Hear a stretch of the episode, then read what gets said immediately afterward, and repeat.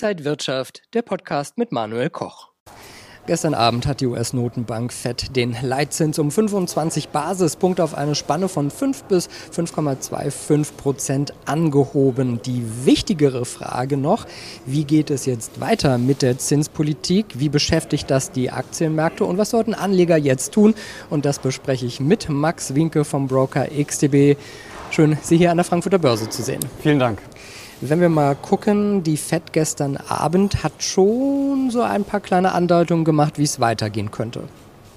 Also was sich vor allem geändert hat, ist eine kleine Formulierung im Text zum Zinsentscheid. Äh, vorher hat es ja gehießen, dass eine zusätzliche geldpolitische Straffung angemessen sein könnte. Das wurde jetzt gestrichen. Das hat erstmal ein bisschen für Euphorie gesorgt. Dann kam Jerome Powell aber mit der Pressekonferenz und ähm, hat eben gesagt, dass die aktuellen äh, Inflationsaussichten des Ausschusses nicht ausreichen würden, um Zinssenkungen in diesem Jahr zu rechtfertigen. Der Markt sieht das ein bisschen anders. Äh, drei Zinssenkungen allein in diesem Jahr von 25 Basispunkten sind derzeit zu erwarten.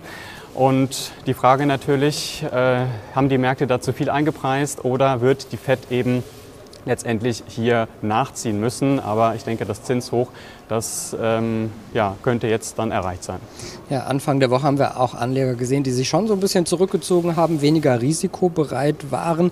Ähm, was bedeuten jetzt diese neuen Informationen der Geldpolitik auch dafür? Also die Aktienmärkte haben erstmal nachgegeben bzw. den Wochenverlust ausgebaut. Das haben wir an der Wall Street gesehen. Wir haben auch weitere Abgaben beim deutschen Leitindex gesehen. Und beim deutschen Leitindex haben wir eine wichtige Unterstützung bei 15.800 Punkten ungefähr. Da gab es sehr viel Aktivität in den letzten fünf bis sechs Wochen. Und da könnte sich jetzt vieles entscheiden. Entweder nochmal die Erholung, ähm, um dann ein neues Jahreshoch zu erreichen oder auch mal eine stärkere Gegenbewegung. Da könnte man ruhig auch schnell mal 500 Punkte äh, nach unten rauschen. Ähm, Euro-Dollar hat fast die 1,11er-Marke gestern geknackt. Also Dollar hat dann abgewertet, Gold hat davon profitiert, hat ein neues Jahresrekordhoch äh, sogar erreicht. Allerdings auch hier äh, leichte Gewinnabgaben dann äh, wieder zurückgelaufen, aber immer noch deutlich im Plus für diese Woche. Und äh, besonders interessant äh, Öl, also WTI unter das Jahreshoch, äh, das Jahrestief gerutscht. Das ist ein 17-Monatstief äh, gewesen, aber auch hier ähm, wieder leichte Stabilisierungstendenzen.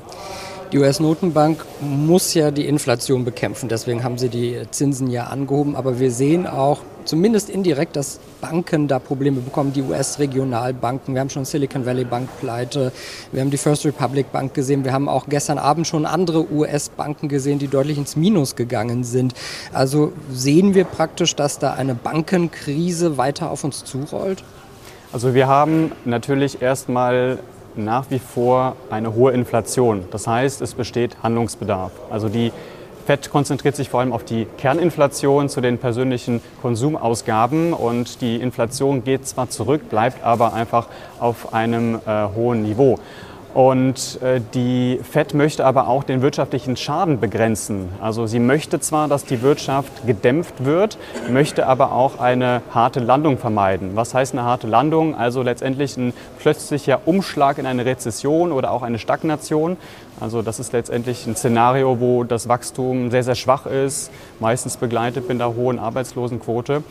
Und ähm, diese Krise im Bankensektor, insbesondere bei den regionalen Banken, äh, das sorgt eben äh, für ja, Ungewissheit und das könnte eben den Spielraum verringern für die FED. Und das ist eben genau das, worauf die Märkte aktuell spekulieren. Und ähm, es wird, glaube ich, in den nächsten Wochen oder in den nächsten Monaten viel äh, um auch mögliche ähm, Regulierungsverschärfungen gehen und auch das Thema gewerbliche Immobilien. Also die kleinen oder mittleren Banken in den äh, USA, die sind sehr äh, stark ähm, engagiert im gewerblichen Immobiliensektor und äh, darum könnte es dann sozusagen dann ähm, ja, bald gehen und die Frage natürlich, was das dann auch für die Geldpolitik bedeutet. Jetzt hören wir doch relativ viele Unsicherheiten. Was bedeutet das für Anleger? Wie könnte man sich da jetzt positionieren, aufstellen am Markt? Fangen wir nochmal vielleicht äh, ganz vorne an, was jetzt unmittelbar bevorsteht. Ähm, die Berichtssaison in den USA, die läuft nach wie vor. Und äh, heute nach Börsenschluss gibt es die Zahlen von Apple. Das ist also äh, ein Highlight für den heutigen Tag. Das hat natürlich Einfluss einmal auf die Tech-Werte bzw. den Nasdaq 100. Ja, das heißt, da werden wir eben schauen, ob ähm, kurzfristige Unterstützungen dann eben vielleicht doch nicht halten oder ob es vielleicht eine erste Gegenbewegung gibt äh, nach diesen ähm, ja, letzten Tagen, die dann eben nicht sonderlich stark war. Euro-Dollar könnte vielleicht nochmal versuchen, über die 1,11 auszubrechen. Gold muss versuchen natürlich die Niveaus über dem ähm, Rekordstand einfach äh, zu halten. WTI versucht sich zu stabilisieren. Da könnte man vielleicht äh, darauf hoffen, dass es einen mittelfristigen oder langfristigen Boden gibt. Und beim DAX ähm, könnte man vielleicht auf die Saisonalität hoffen, äh, denn die spricht dafür, dass wir ja noch so bis Mitte Juli eigentlich noch eine ja, Aufwärtstendenz haben könnten. Und das bedeutet neue Jahreshochs und vielleicht sogar auch ein neues Rekordhoch. Das klingt doch gar nicht so negativ. Vielen Dank an Max Winke, Marktanalyst beim Broker XDB und danke Ihnen und euch, liebe Zuschauer, fürs Interesse. Bleiben Sie gesund und munter, alles Gute, bis zum nächsten Mal. Und wenn euch diese Sendung gefallen hat, dann abonniert gerne den Podcast von Inside Wirtschaft und gebt uns ein Like.